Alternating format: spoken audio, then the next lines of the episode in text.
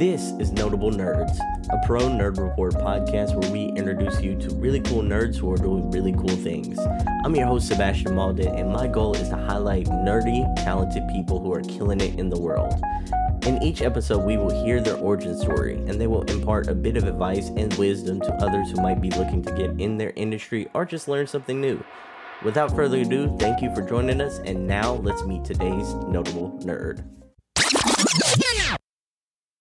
Ladies and gentlemen, we have a very special guest joining us today. He is the host of Decked Up, a Steam Deck podcast. He's an all around awesome nerd, and he is the Hawaiian expert in all things the Steam Deck. This is the one, the only Mekel Kasanova. Mekel, how you doing today? I'm doing fantastic. Aloha, how you doing? Man, I'm doing good. Excited to have you on the show. So, for the people who don't know you, can you introduce yourself to the audience? Sure. All right. Aloha, everyone. My name is Mekel Kasanova. I'm a content creator that's, that's out here in Hawaii, Honolulu specifically. I host Decked Up Steam Deck podcast, as you guys know. I've been doing that for a little bit now, and also host three other podcasts, or co-host one, main two others, which are the Kasanova podcast, which is my main outlet for like interviews with the game and tech industry, celebrities, and such and then I also do this in hiatus. But there's another one I do, which is called the Best Damn Podcast Show, period, which is kind of the late late show or like the late show with Trevor Noah in a way. And I also co-host Paw Podcast Across Worlds with my wife, Lehua Sukrafina, where we talk about anime and manga. Outside of that, yeah, I just uh, do video game and tech reviews on my YouTube channel and try I try and fail at streaming. I, I try to do what I do. I try to make I, I, I try. There's that. I feel you. I feel you. So, what do you like to stream? I like to stream primarily like I want to say like horror games, so like Silent Hill, Dead Space, Resident Evil, Evil Within. I like to stream those, but I also like to do MMOs. I'm a big Final Fantasy 14 nerd. I was doing, I think I streamed all the expansions except for the last two on stream and just because I got burnt out with it. Okay. It got to a point where anytime I touched it, if I wasn't streaming it, I felt like I had to stream it. And then that's when I stopped having fun with it. So I've been on an indefinite break for the last 10 months since the, or 11 months since the last ex- final expansion came out. But uh, yeah, primarily that horror games, and MMOs. I like doing retro games. One of my friends made a modified version of Super Double Dragon called Ultimate Double Dragon, and it incorporates all the move sets of all the Double Dragon games. Oh, that sounds uh, dope. He got some of the original creators and developers for Double Dragon to help work on it with him. And it's like the only way I can play like a beat 'em up now is that game. And then I like playing fighting games. I'm a big fighting game nerd. So King of Fighters, Street Fighter, Tekken, you name it.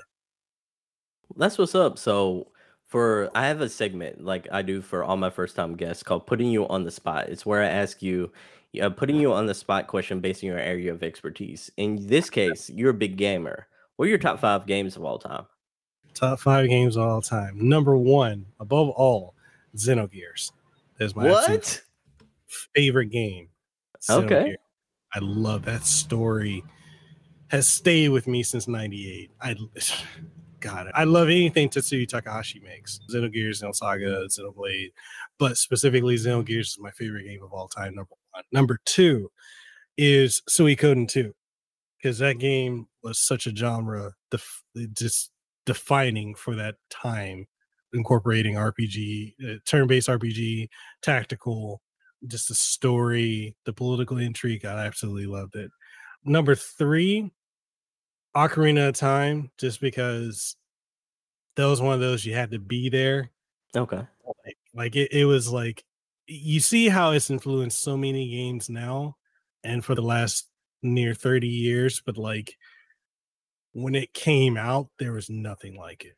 Mm-hmm. And I remember that when that came out, going with my parents to get it and how that just changed everything.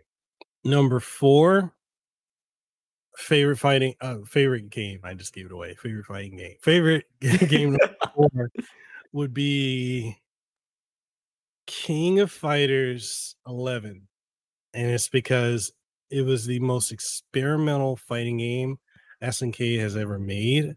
It's just so many different my one of my favorite fighting game characters is kyo kusanagi and that's my favorite version of him because not only do you have his Kenpo chain punching style, but they brought back his fireball, which they originally took it away from him because he's too similar. Him and Iori were too similar to Ryu and Ken.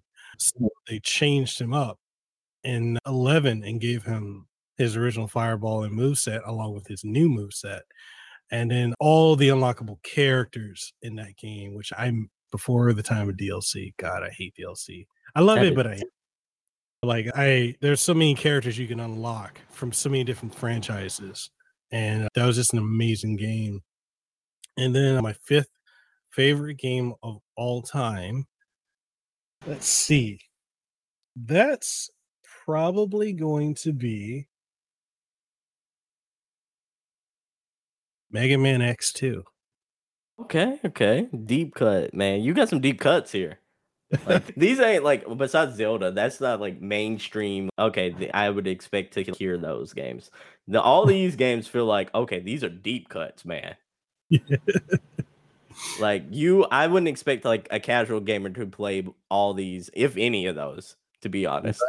Like I, I was, uh, I have such a love, like a love relationship with like Mega Man X2 because mm-hmm. like when that came out, I always asked my parents to buy it. Like X2 and X3. I actually just saw X3 today at a local store and I was like, man, I, I need to buy it. But those were like when they came out, my parents would just always go to Hollywood video or Blockbuster and rent it. They'd never mm-hmm. buy it, but they rented it every week for two years. At that point, you could have bought it like five times over. And so it was such, like, I was such a big fan of Mega Man it's specifically X when I was a kid in the 90s. So like when I was in school, I when they I take a test, I write down Mega Man X is my name or zero. And like I was just so infatuated with it. And so like I came across it actually in 2022. Oh, uh, 2020. Not this year, 2020. At the local GameStop my friend runs or he manages. And they got in a box copy complete in box of Mega Man X2. And that game is rare. So is Mega Man X3. And it was only 20 bucks. Manual everything, original pamphlets, all that stuff. You go on eBay, that thing that right there is worth hundreds, if not thousands of dollars. And Man, I got isn't that crazy? I was like, and I faced I FaceTime my mom. I was like, hey, Remember that game you'd never buy me, but you kept renting me? I bought it. What'd she say? She's, I don't remember that. I used to rent you so much stuff. I'm like, no, specifically Mega Man. She's like, oh yeah, that. Yeah. I'm like, hmm, yeah. That's funny. That's funny. Mekel, uh, let's dive into your origin story. You're like a streamer, you're a YouTuber, you're a podcaster. Like, how'd you get started with all this? okay, let's step into DeLorean and let's go back. So I've I want to say like I really dipped my foot into content creating, streaming and all that back in 2016. I was I was really like watching a lot of YouTube channels. Like I was a fan of channels like Mel Jesus Rocks, Player Essence, Kevin Kinson, and all these other channels. And I remember telling my wife that I wanted to do this, but I didn't know where to start. And so before I started doing YouTube videos, before I started streaming, like I was just writing reviews for products I purchased on uh, Amazon. And then it just got to a point where it's like, okay, if I can do that, maybe I can do a video. And so I would just record myself talking about a product and like a computer or a monitor or a game. And I just started doing that. And then as I was starting to get closer to the community of like Player Essence and other Nintendo Switch or Nintendo focused channels, before they blew up to what they are now. like I remember all those guys, like RGT eighty five and this guy and all those. Even what's the guy now? Um, Spawn Wave. I remember all of them before they had 10,000, 5,000, 4,000 subscribers. I remember there when they were small channels. That's and crazy, isn't it? It really is. Like, and I know them all on a personal level. Like I, I knew them. I I became very close to Player Essence and or OJ, and I learned from him like software to use and how to edit and how to do like how to do formatting for your videos. And one of the things I always had issues with for years is just audio because where we used to live is just noisy. So I used to pick up all the background noise and I didn't learn how to use stuff like banana meter or Voicemeeter or NVIDIA broadcast wasn't even invented at that time, but I didn't know the difference between using a USB mic or using like XLR mics. And then with XLR mics, you got the condenser and dynamic. I didn't know all that. So I was learning everything on the fly. And it was just mainly a lot of trial and error. And uh, so I got into streaming and no one taught me about the copyright claim stuff if you're playing copyright material. And so it, it was just a lot of trial and error. And and during that same year, 2016, my brother or my half brother wanted to start a podcast called what did he call it? Tech Tech etc. Because we both worked at the top before 2016. We both used to work for Microsoft. We went. I did QA to development, and then from development, I moved over to the tra- training side. So like helping open Microsoft stores and doing training and for people for staff and also customers microsoft stores and best buys and my brother did a lot of the same stuff and by that point we weren't working for microsoft but we had all this technical knowledge and we were like all right let's talk about it on a podcast and it's just it's very like I go back and listen to it, and I'm like, God, that was. What was it like to go back and listen to it?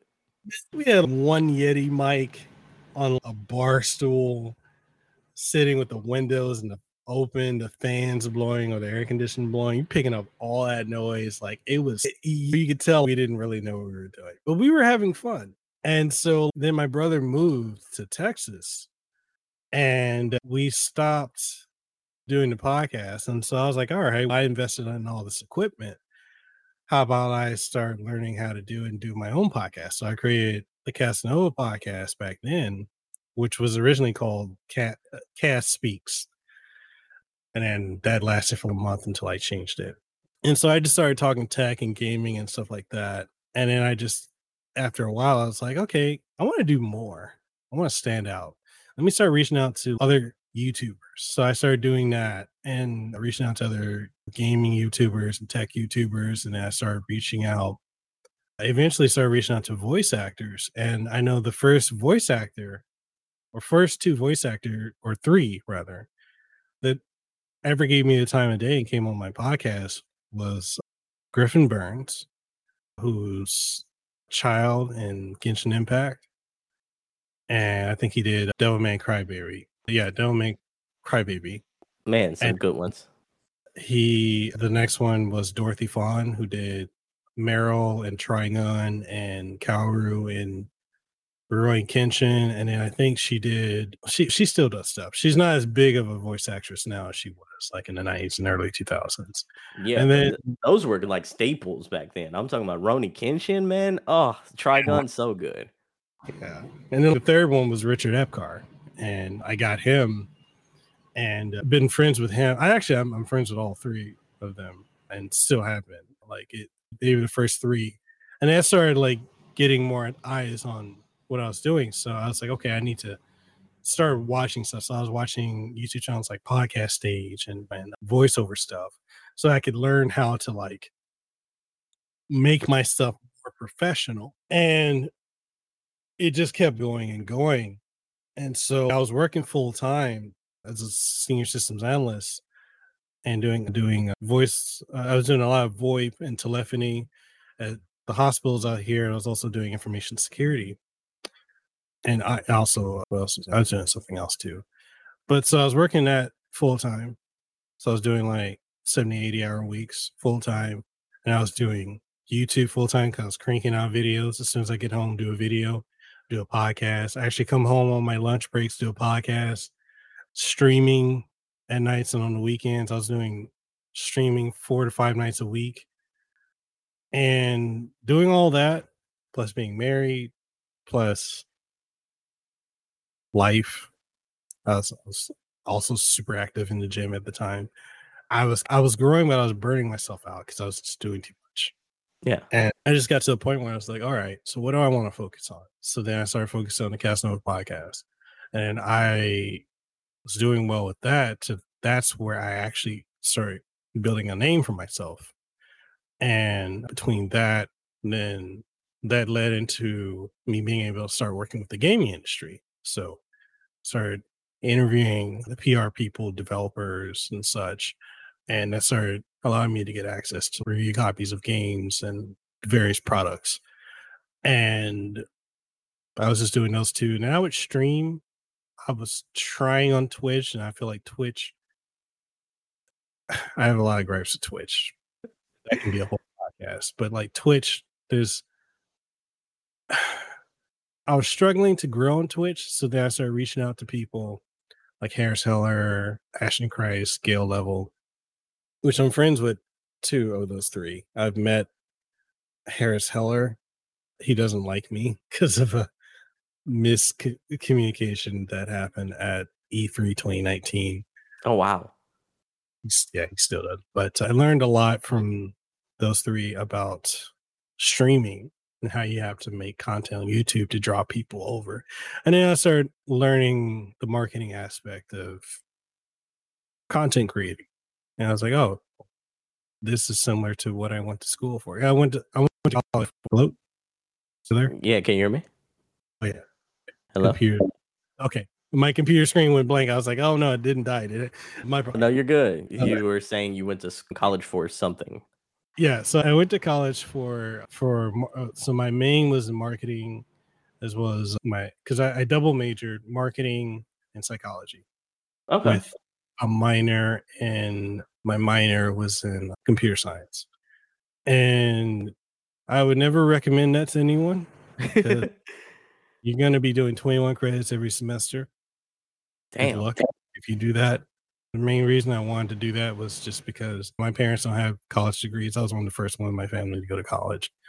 And I didn't want to be them. So I'm like, I don't want to be in a position where I don't have options because of limitations of ed- education. But then now we're at a point now where you don't have to go to college. And now I'm like, It sucks. Yeah. Man, it's a different world now, isn't it? Yeah, but like all the stuff that I learned for like marketing, I'm like, all right, I can apply that now. So like learning how to make YouTube videos that will farm traffic over to Twitch and how to farm your Twitch traffic over to YouTube and various different things. And also using utilizing podcasts. And then I started realizing how much more work it is. So like when I would come across people that are like, oh, this is not work. This is easy. Anyone can do it. I'm like, no, you don't understand how much goes into this. I'm like, I have a full time IT position and I'm doing more work on this than I do at my regular job. It- It's, it's crazy. And people in and I used to get upset because I would constantly get people that would belittle and put down what I do. I've come to learn that a lot of times people where you're from, they don't support you the way they should, or you would think they should, until you're actually making traction. yeah, it's like when you make waves, they oh, I get it because I see they see all the stuff you get from making the waves. Right. Until you're doing that, they don't care. It's interesting. I use this as an example, and I've had people say, Oh, you're hating. I'm like, I'm not. Like, people, if you're from Hawaii, you follow all the celebrities that came, or quote unquote, either came from here or are they have some type of tie, like Dwayne Johnson of The Rock, even though he didn't Mhm. really live in Hawaii for more than a few months. Oh, he's local. No, he's not. Uh, What's the other guy? The Aquaman guy. oh, Jason Momoa. Yeah. Oh yeah, he's yeah, he's local. He only lived here for a couple months. Man, Uh, that, that's crazy. I didn't even know he only was like a transitional person. Yeah, yeah. And even with that, he didn't even grow up with his dad, who is Hawaiian. He grew up Mhm. with his mom. So you'll see people from here, like they'll praise and support quote unquote local celebrities. But when you're someone who's growing or trying to make a name for yourself, there's no support. And there's a lot of belittling. I know Bretman Bretman Rock, he went through that here until he just blew up to the point where he he doesn't do anything he went out here in Hawaii. He's no, that, that that's for the birds now. Yeah, it's completely for the birds, know. And it's you, you just run into a lot of that here. But like when people start seeing, like lately, I've had a lot of people. I say lately, I say within the last two or so years, I've had a lot of people uh, start taking notice, and when they take notice. That's when they're like, "Oh, how can I get some of that? Can you like, oh, I, I want to start a podcast. I want to start a YouTube channel. Can you help me?" And then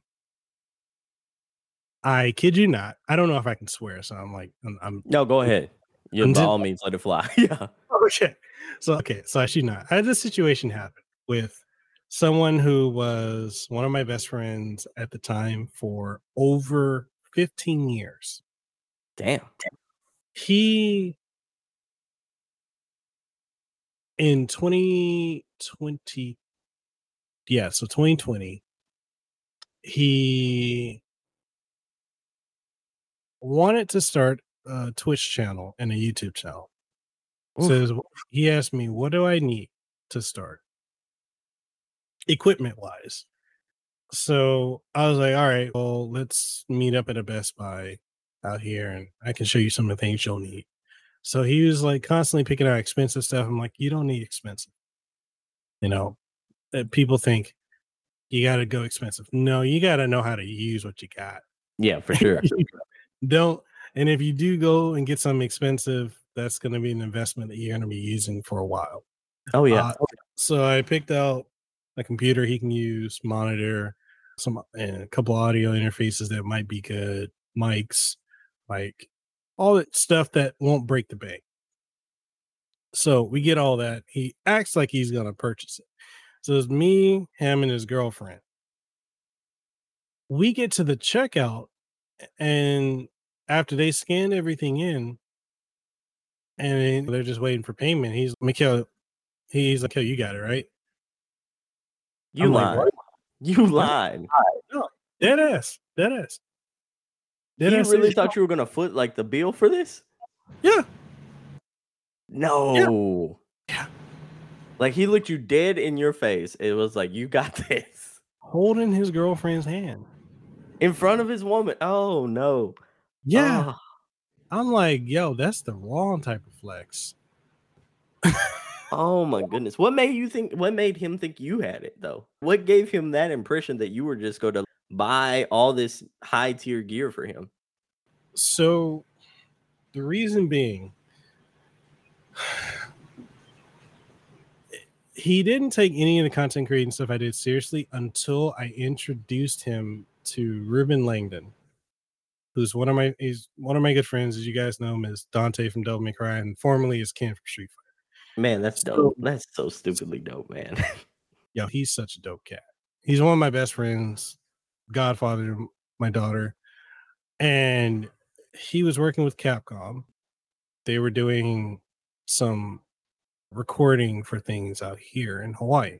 For at this point, I can talk about it. It was for Street Fighter 6, it was for the Exoprimal game, and it was also for Monster Hunter Rise. okay. So we we're doing stuff for that. And I think there's another game coming out that they haven't dropped a title for, but it's it was part of what we were doing stuff for. It's Me, Yeah, I gotcha. my wife and I with Ruben, Capcom, and Just Cause Productions, which is Ruben's old production company that does like motion capture and such. They did the all the motion capture for all the Souls like games. So Dark Souls, Elden Ring, Bloodborne. Yeah, so they do it for that. We needed help with getting the Capcom staff around because they're not from here, they don't speak English, and they need to get around to do certain recording. Like we need to go to Tadless or go over to hiking trail, go all the way up to where you can just they can just record nature. Or we need to get the voice actors, take them around to various studios to do voice recording so they can have the voice directing or voice the voiceover director can give like directions and then the Japanese team can say, Oh, okay, we like this, but do it different. So you get to see like how intricate all this is. So when he got to see all that and be like, I called him because he's the only person I trusted to like not say anything. Yeah, not break NDAs basically. Yeah. And uh, they were very particular because they were kind of like Capcom was like they didn't want to involve anyone that they didn't know. Ruben went to bat for me and my wife. So we got that opportunity. And then I went to bat for the guy. And so after he saw, oh, you're actually doing something with people. I was, oh, okay. So then that's when he's, oh, so you make, he, in his head, I guess he thought, oh, yeah, you make a lot of money. so he thought you were like big balling at to the point to where like you were gonna foot the bill for like his entrepreneurship, basically. Yeah, and do all the editing and promoting. No, you're lying. He and editing. Mm-hmm. Editing is a full time job, man. Oh my goodness, what was that conversation like afterwards? That was I had this look on my face of disbelief. I just stared at him and I stared at him with a blank look. I stared at his girlfriend. And I'm thinking in my head, whose man's is this? oh, oh like, for sure. Is this seriously? Ha- I'm looking around for a camera. I'm like, yo, am I, am I being punked? I would imagine because that shit is wild, man. So and then I was like, yeah, I don't have this one. He's, like, oh, you work with all these people. You, you got all this money. I'm like, no, I make less than what I did when I was in IT, but I make enough to get by. He's like, oh, you can consider this paying back a favor. I'm like, a favor for what? He's like, you remember when we were like freshmen in college? I'm like, bro, 15 years ago. And even then, I'm like, what did there's no way that could have balanced the balanced out like all that top tier gear to be no. like a streamer and YouTuber? Nah. So he was like, you, you borrowed money from me for back then for food. I was like, bro, are you serious? I borrowed like twenty dollars from you back. what? I said 2005, 2006. Yeah, I'm just adding interest onto it. And he didn't say this with like a sarcasm in his voice. There was no hints of, "Oh, I'm mm. just kidding here." Straight face. He's That's like, just, wild. Yeah, he said, You can just consider paying me back. And I was like, Ah, I see. Okay. I'm like, I wish the best to you and your content creating endeavors. I'm going to go home now. It was nice meeting your girlfriend for the first time. And he did that for the first time with his girl. Oh, God. And that's a square move to begin with. Yeah. After that, I was like, he tried contacting me. I've not spoke to him since. I just uh, straight stopped. Like I told my wife about it. She's in disbelief. And like I, I occasionally bring this topic up because I'm like, this is the wildest that's probably the wildest thing that's ever happened to me. I would imagine it's always your. They always have that inner circle like stories in Hollywood to where like it's always someone in your inner circle that's trying to mess some stuff up or like that acts wild when you make it. That's what that kind of reminds me of. For he completely went off the rails because he thought you had some notoriety enough to where hey he's going to now buy me everything I want to become a streamer, a YouTuber. That is insane yeah, it's uh, it's just one of those things where it's like run into it so much, and I just I don't know. Like I, I don't know why I've run into that with one of the local computer companies out here who said they wanted to work with me and promote my stuff to the local community here in Hawaii. So they became a Patreon supporter at the highest tier that I have, which I think is like $25. And uh, they felt that because they were paying me $25, they could dictate what content I made, when I made it, what I made it about, and I had to promote them constantly for $25 a month. Yeah. That is insane. Absolutely yeah. insane. So like how did that conversation like end? Cuz I know you had to say something. Oh yeah, I asked them. I said, "So why do you feel that you have this type of con- authority of my content?" They're like, "Oh, because I'm supporting your content." Yeah, you are a Patreon supporter, but that doesn't mean you dictate the content I make. That means you're just supporting. I'm like, because uh, we have a saying here in Hawaii: support local. But peeling back the paradise veil that Hawaii has a lot of people talk about local this, local that. They don't really support local. We found that out during the pandemic when almost every long established local restaurant and store are no longer here because people did not shop at them. Damn, that's crazy. Yep. Yep. That's yep. rough. Yeah. So it's support local when local can get you something. And then other times it's just, man, y'all got to fend for yourself. Yep. Dang, that's such a dog eat dog world kind of mentality, isn't it? It is. But that's one of the things about living out here. And I'm sure it's, that's anywhere. But there's the artificial aloha, and then there's the folks that actually mean it. And the folks that mean it is very far and few between. But uh, yeah. Man, that is crazy. I want to pivot for a little bit and talk to you about your favorite games of the year so far. So, you've got to review a, a, like a fair amount of games over the years. I want to talk to you about 2022. What's been your breakout games of the year? What do you consider to be your definitive game of the year thus far? Oh, that's hard. Yeah, I know, man. I got to hit you with that one-two punch. Man, okay, 2022. Do you have a list of a list of what you would consider game of the year contenders then, so we can like narrow it down a bit? Okay. Elden Ring is one. I knew that one was going to be in there. I knew it. I mean, that just it, it, shook the formula so much that I'm like, yeah, I got to bring that one up. So Elden Ring, Xenoblade Chronicles 3, I would put up there. Actually, I kind of want to I might be cheating because I already said I like anything Tetsuya Takahashi. So that's been one of my favorites. Okay. Uh, what else? I'm gonna throw a curveball. What's the curveball? Because technically embargoed. Oh, okay. Never mind. Don't don't bring embargo. no, but there, there's a bit of a caveat because okay. I, I can acknowledge. So I'm currently reviewing Bayonetta 3. Man, oh, good lord! I bet it's amazing. It is. It is. So I'm like, okay, so Xenoblade Chronicles 3, Bayonet, Bayonetta 3, Elden mm-hmm. Ring, D- the DioField Chronicle that just came out from Square Enix. If you like real time tactical stuff, it's been really good. What are you playing um, it on? I'm playing it on Steam Deck. Okay. Okay.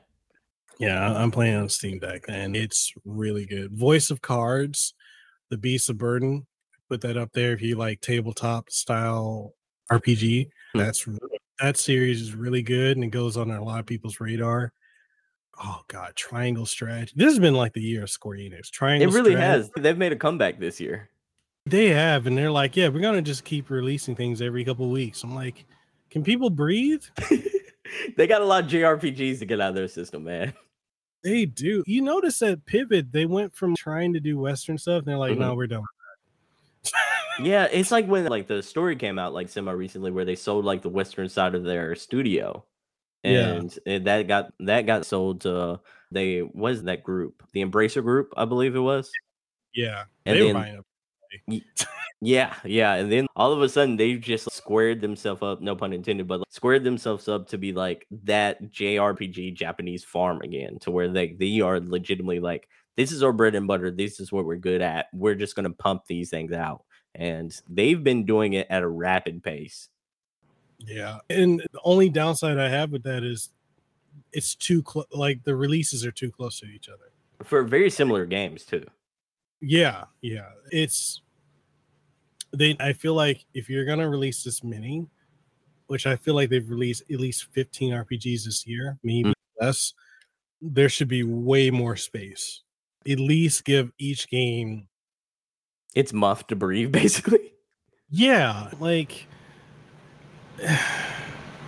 it's too much back to back. But yeah, what's another one I can say? It's um, crazy. Just a side note tangent. It's Square has released like as many JRPGs are in RPGs as like Microsoft Studios has released first party games this year. And more so. Like they've put that number to shame. And I think that's like insane. That's very true. That is that's crazy. crazy. Wow. yeah, like you were talking about it and you were like you brought up that point and I was like, man, they really have been pushing like JRPGs and RPGs out like crazy. And I was trying to think of another studio that's been doing it on that level, like where they've been pumping out game after game. And I couldn't think of any other like any other, including like first parties like Sony, PlayStation, and, and like Nintendo. Sony's been like a steady pace, but it's not quite to this level. Yeah, it's not. It's really not.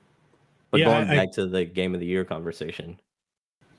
I can't think of any other company that is. But yeah, like as far as game of the year, yeah, it's for me at this point, it's a toss up between Elden Ring, Bayonetta 3, the other one, Xenoblade Chronicles 3, Triangle Strategy, which I know is not for everyone, but if you're into like the tactical RPG games are so rare nowadays. And this year we're getting like a lot. So, and that's good though, because that's a like you said, it's so rare. But now that we're actually getting like that genre resurgence again, we're getting quality into that genre, and I think that's what really stands out about the how much we're getting, and then the fact that we're getting quality like as well. Yeah, definitely, definitely.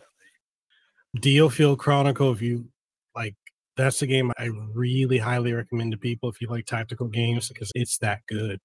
It actually even flips it the genre on its head because it's a merger between Final Fantasy Tactics and Tactics Ogre hmm. and StarCraft too.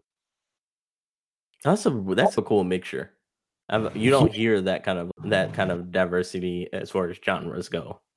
No, and it's like you're thrown on a map. Everything is in real time. The only time it slows down is like if you want to do like a special move or an assist. But other than that, you just you guide your units and they're moving in real time.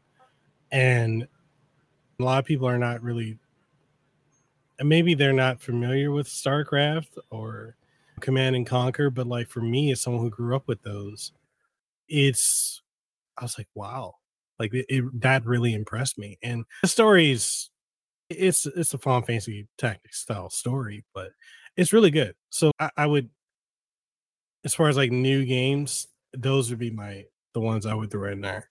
Okay, okay. That's a solid list. I was really surprised because like I was following some of the people who were in, in the industry when they were talking about like some of their early game of the years and such like that. And I like some of their lists follows yours a little deviates because a lot of them aren't quite into the JRPG or tactic games, but like I'm seeing some people shout out some love, myself included, for Horizon Forbidden West because I really enjoyed that game. There's also oh, Cult of the Lamb.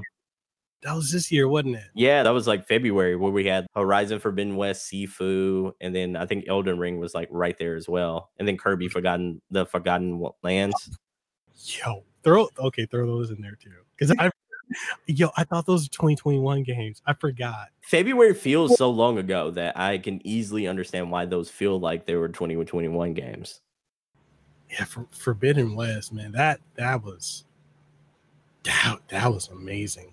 I love that it. It's my game of the year so far. That was such a leap from the first game, Horizon Zero Dawn.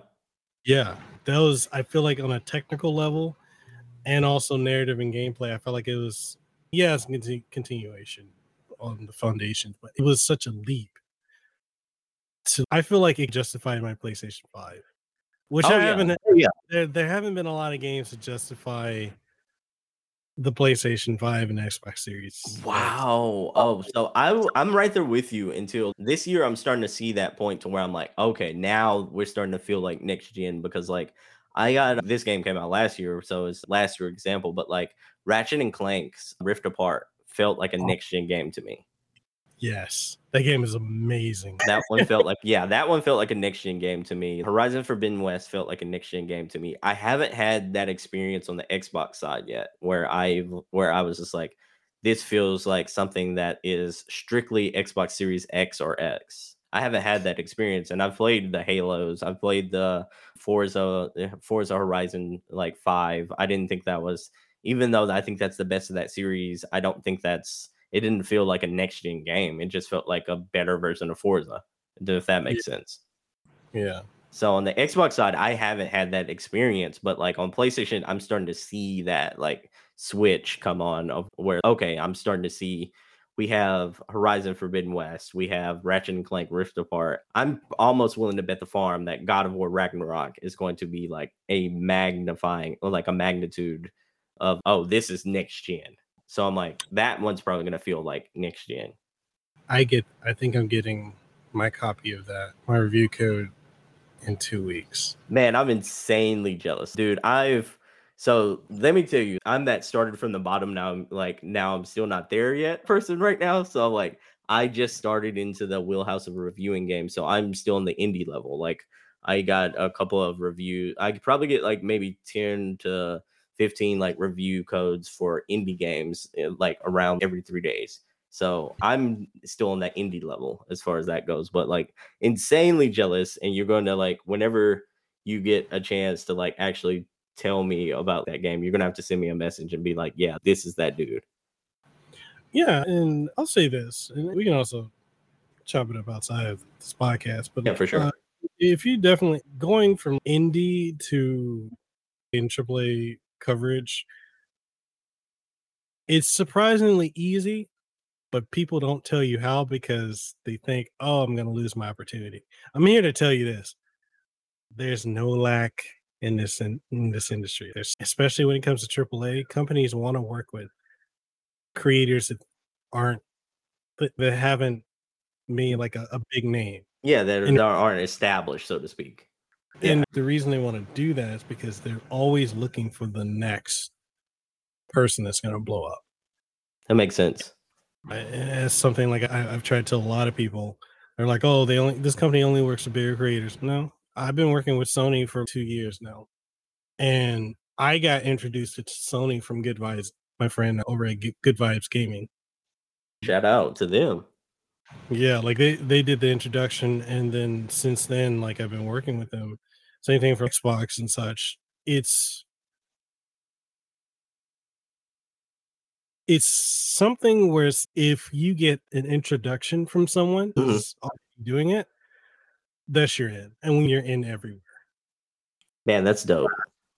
yeah. It's almost like the golden ticket, so to speak. Once you have that golden ticket, you're good. Yeah, that's literally what it is. And I wish it was more widely explained because people think, oh, there's only so many codes or so many opportunities or so many this or that, but it's not. There's endless opportunities. Like I just today got Valkyrie Elysium.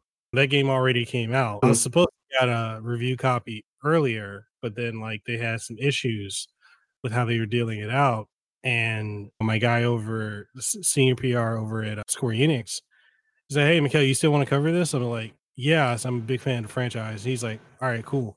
Check your email." That's dope.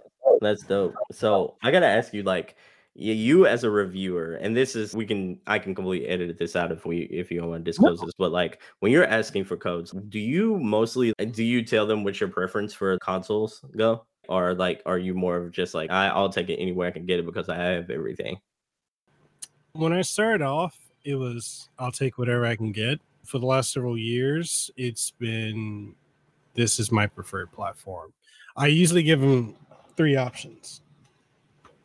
And for the longest, is oh yeah, I'll take it for the Switch because like that was the trending thing. Yeah. Yeah. And if I didn't do Switch, I'd do PlayStation, and then last would be like PC or Xbox.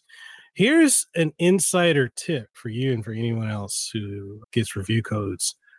The easiest codes for companies to give out are Xbox and PC because they're not, or Xbox and Steam because they're not region locked.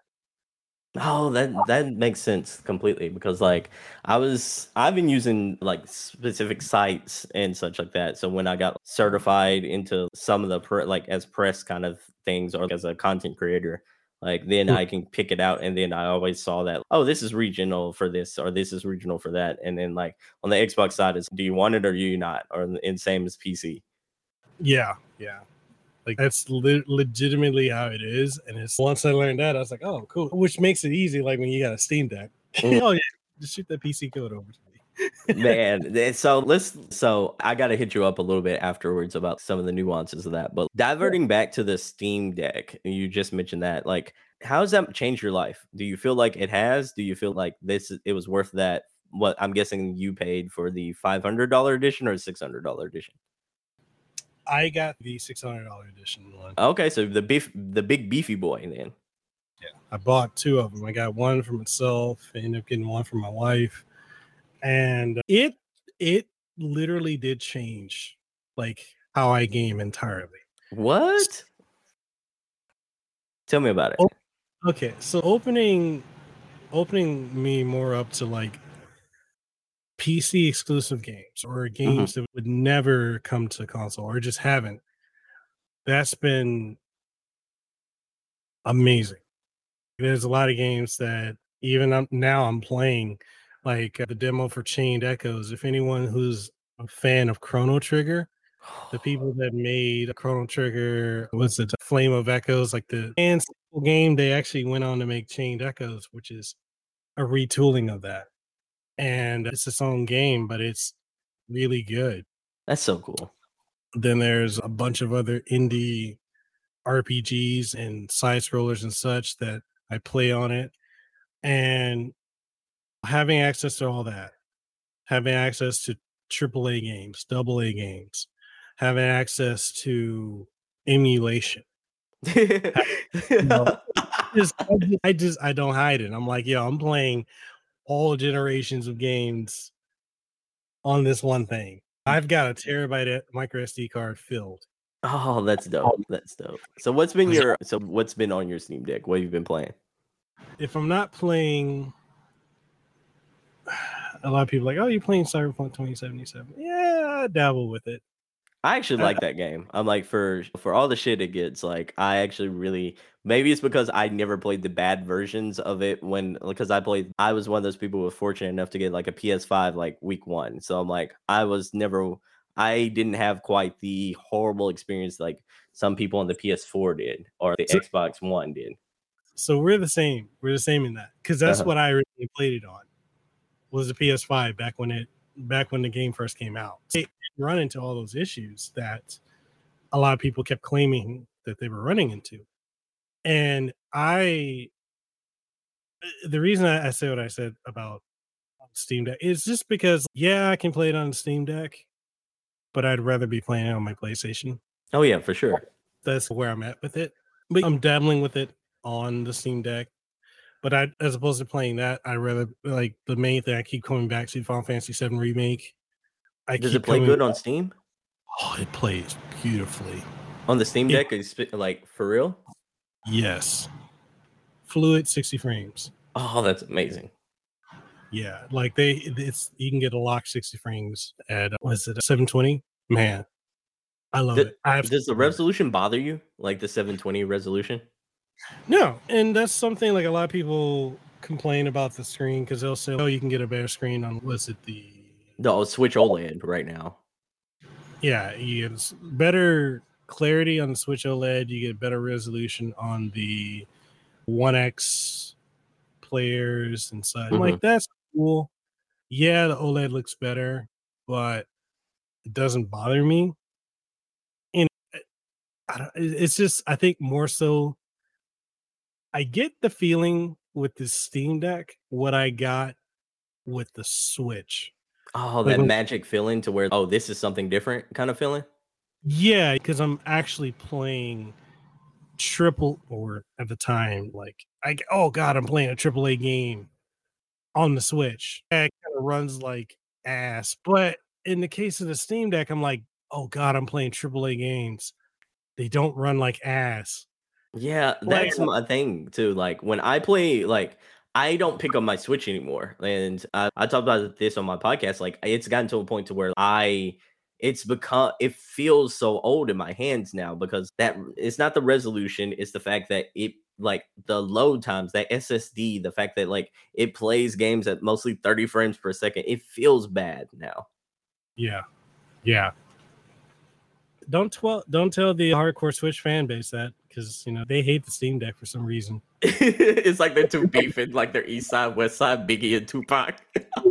for real though, I legit had like I had so one of my friends trying to say I was I'm shilling for Steam Deck and giving me a lot of crap because my channel primarily focuses on the Steam Deck, and I'm like, no, I'm like literally, you get a Steam Deck, you're not gonna want to touch the Switch. Like that, that's not a lie. Yeah, you can even emulate to varying quality. Yeah. A lot of the Switch, Switch titles, but I'm like, if I touch the Switch, I'm mainly touching it because I want to play an exclusive. Exactly. But like beyond that, if there's a game that's on Switch and it's also on the Steam Deck, I'm playing on the Steam Deck. Man, yeah. Not, like I'm just not bothering. I get it completely. It's one of those things to where like I if it's not a Nintendo like first party game that I really just care about, it's gonna have to be like Zelda Tears of the Kingdom that's coming out to basically get me on that Switch. And even then, I'm gonna look at that Switch and I'm like, man, I just wish you were on the Steam Deck. I wish you were on another console to where load times were good, where like visual fidelity is like on point, to where frames uh-huh. per second is not gonna dip under 45. I'm like, I just wish Nintendo was like almost like a AAA developer at this point. Yeah. And one of the things like I, I, like to tell people is we should be happy that the Steam Deck is here because it gives Nintendo a point of reference or framework for what they can do for their next Switch or whatever their next upgrade from what we currently have. Because it shows that you can have power and performance and still be affordable Oh yeah, and batteries are going to get better by the time Nintendo's uh, like ready to do their second console, like ready to do their se- second Switch console.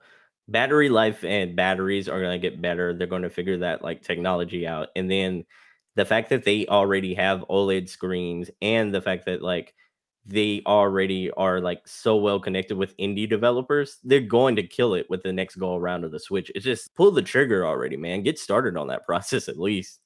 Yeah, like when they made the OLED, I was thinking, okay, yeah, they're gonna beef up the specs a bit, but they're like, all they did was the screen. It's a screen, yeah, that's it. I'm like, oh yeah, okay, the screen's great, but come on now. Like when it's struggling to run games from the PlayStation 3 era, seriously, come on now. Yeah, you'll get I get people all the time like, oh, well, it's not about no one really cares about the frame rate and all that. Yes, I do. Exactly. What do you think we play games for now, man? It is for the experience, and we want to have the best experience while playing those games. And a bad frame rate can completely like ruin a game. I don't know if you saw like the Nintendo showcase from a couple of weeks ago where they were showing some of their new like games that were coming out. Did you see the way Sifu looked on the Switch? Oh my god, yeah. It was rough, absolutely rough. Yeah, that that, and it's just like on top of that, we got so many games that are going to be cloud versions. That should tell you it's time for them to make a beefier Switch. Oh yeah, for sure. I get that, man. So, what's been your favorite experience on this on the Steam Deck so far? Yeah, outside of emulation, yeah, outside and, of yeah, like outside of emulation. Okay, so people might laugh at this, but in this entire time that I've not had my desktop or laptop, my Steam Deck has been my content creating device. How's that work? Have you just plugged it up to a second monitor and used it as a use it as a desktop computer? Yeah. So I've got it. I've set it up to my in my living room. I've got like a little area set up with my ultra wide monitor. So I got like a 34 inch ultra wide. Got that set up with my keyboard and mouse and audio interface.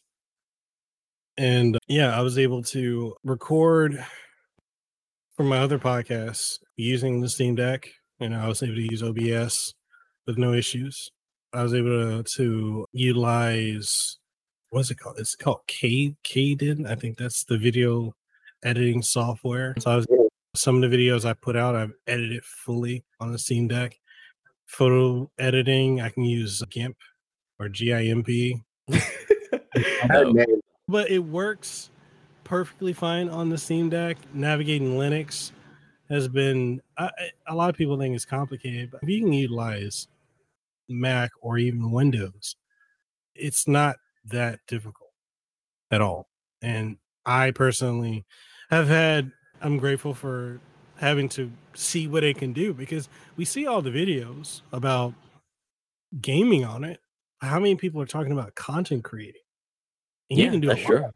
There's a lot you can do with it. And a lot of reviews I've written, I've written using Office 365 on the, the Steam Deck. And I've uh, been doing updates on my website using Steam Deck. And it's just, for me, I'm like, yeah, I can do gaming, but I can also do all this other stuff. And I was thinking about it. I was talking to my wife. I was like, can you imagine? I was like, can you imagine when we were in college? Because we were both gamers. I'm like, if we had this, would be dope. Oh, that's a different ball game at that point. Like college kids Yeah. right now don't know how good they have it. They don't. No, not at all. And I'm right there with you. Yeah, that it's been a transformative like experience. So, have you mm-hmm. gotten to experience some of the older PlayStation games like God of War or maybe like Spider-Man on it? Yeah, yeah. Those have so those have been very fun to to dive back into. Being able to play, tw- what is it? 2018 God of War has been fun. Same thing with you know the Spider-Man, and I think the Miles Morales is coming out this month. I think. Yeah, it is. So being able to experience those has been really great. Horizon Zero Dawn, awesome on it. I'm loving what's the one? It's a zombie game. I can't think. But the one from Um, the uh, one the, the one the one with the bikers? Yeah, that's Mm, I can't think of the name of it. I remember the, the dude's name Deacon. Yeah. It was Deacon, what was his name? Deacon St. John, or I believe was Yeah. his name. It was Days Gone. Days Gone. Days Gone. Yeah, so that's been fun to go back and play on the Steam Deck. I'm looking forward to when we get Ghost of Tsushima, and I Oh, know love that game. Love it so That- much. that is I know for a fact that's coming soon to Steam to Steam, and I cannot wait to play that on the Steam Deck. And it's just it's amazing to me, man. Like these games, how well they work on the Steam Deck. That's just Is the battery life bothering you? No. And a lot of people I've seen, was it, your average consumer, he did a video and he talked about how terrible the battery life is and said the Switch is better. And I'm like, do y'all not remember when the Switch came out?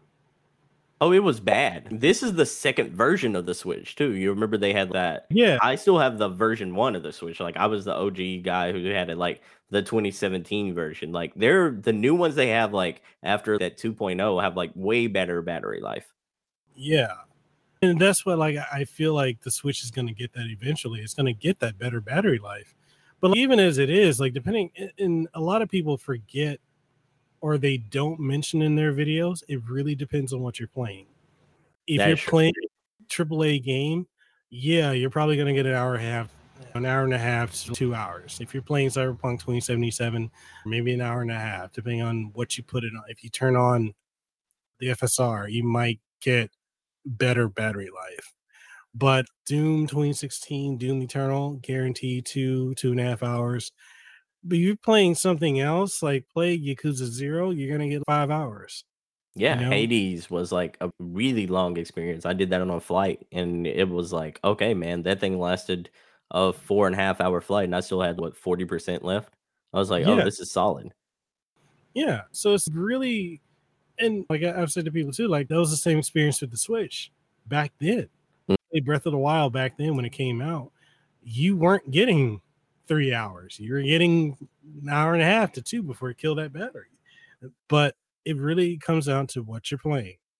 And uh, and then not only that, but you can tinker with the TDP settings and you can turn down things, change the frame rate. I've personally found that putting games that run at 60 frames at 40 frames gives me better battery life. And it's almost eh, not fully as smooth, but it's smoother than 30 frames. Yeah, for sure. And it's like the amount of tweaking and customization you can do with this device is absolutely amazing. So yeah, the battery life does not bother me. I expect it, and it's a first generation product. I already know they're gonna improve on it.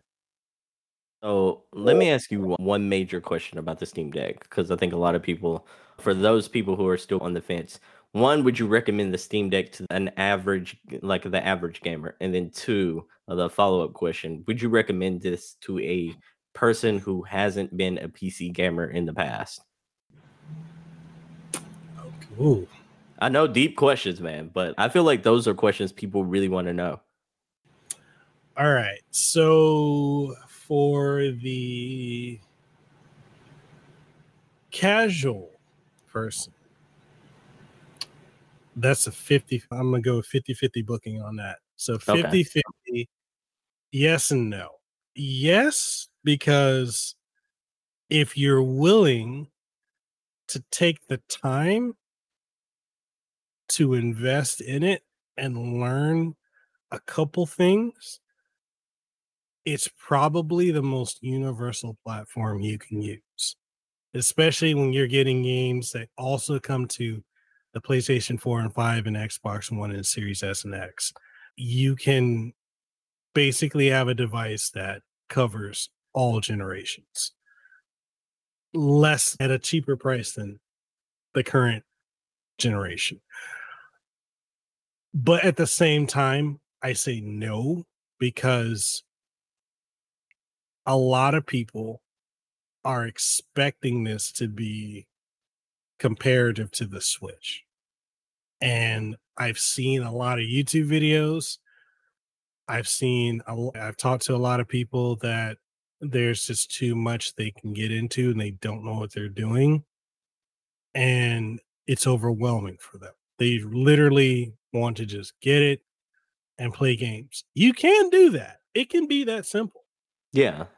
But for I think for a lot of people with what they want to do, they want it to be a switch like experience.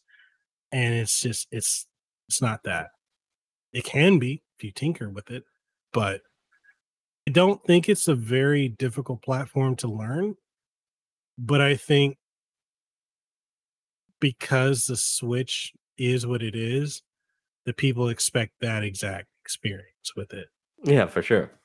For the second question, for the I guess the lapsed PC gamer, yes, yes, especially if you got if you're a PC gamer, you already got a backlog of ninety percent of games you're never gonna get to. At least this right here can let you cut into about thirty to forty percent of that. that makes sense. And plus, Steam games are always like universally cheaper. Yes, and the amount of sales and the sites you can go on, if you like CD CD keys, SCD key, game plan, gamer planet, or no games planet, and such like that. There's always sales. Stupidly cheap games too. Yeah, especially games you wouldn't expect to be like as cheap as they are. On top of that, too, you can for the lapsed PC gamer, even if they got games on other platforms like GOG or Epic Game Store or Battle.net and such, you can still play those games. Not all, them, but the majority of them you can play on your uh, your Steam Deck. It's not a hundred percent easy to set it up, but tinker again, there's that key word tinker. If you tinker a little bit, you can get anything to run on it. Oh yeah, and even Game Pass. Yeah, which that's my most watched Steam Deck video and my most filled with vitriol video because people like you can't. You're, you're, They tell me that I'm clickbaiting because you can't really play Game Pass on Steam Deck, and I'm like, yes, you can. But but they're wanting to download. No, I'm like that's it's the streaming portion of Game Pass. Yeah.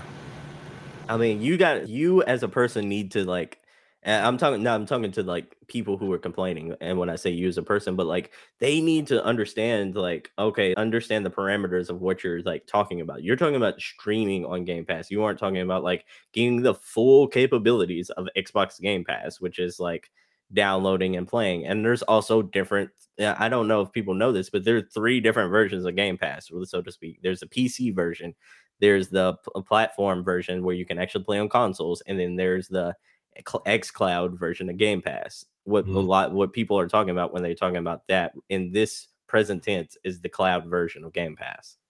And I'm like, if you keep those expectations in check, that it's a phenomenal tool. Like it is Game Pass at your hands for a good, I would probably say a good what 55% of the content on Game mm-hmm. Pass is like cloud based now. Mm-hmm. So I'm like, if you know that, if you know that going in, I'm like, you're gonna have a good time and also depending on where you are and how good your internet is, you're really going to have a good time. Yep. Yeah. So I've had a really, I've had a lot of fun talking to you. Before we go though, where can the good people find you? Oh man, you can find. I'm everywhere. I'm on the street corners, throwing up the aloha. Hey, shocker, bro, come over here. No, I'm everywhere, man. I'm on Twitter, Instagram, TikTok, oddly Facebook. I don't know why I'm still on Facebook. Facebook is such a dead. but anyways, I'm there on YouTube, Twitch. Mekel Cross, what? Mekel Crossanova? No, Mekel Kasanova. That's a dope name too, though. That's a dope name too. Across the board, Mekel Kasanova everywhere. Like you'll be able to find me. I, I, I kept it simple.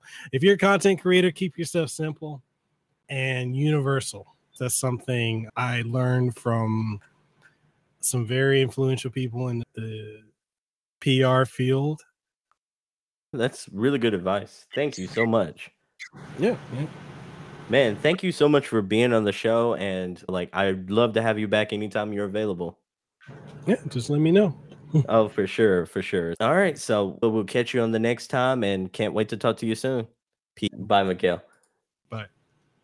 Hey, what's up, everyone? Thank you so much for listening to the episode. I just want to remind you that you can get Notable Nerds every single Thursday, and we're going to bring you the dopest guest in the nerd community. If you want to suggest a nerd that you think should be on the show or discuss topics of an episode with others, join us on the ProNerd Report Facebook group. Once you're in, go ahead and provide some feedback. The link to join us in the ProNerd Report free Facebook group is in the show notes. We want to thank you for joining us today, and we hope to catch you every single Thursday. I'll let your boy later. Peace.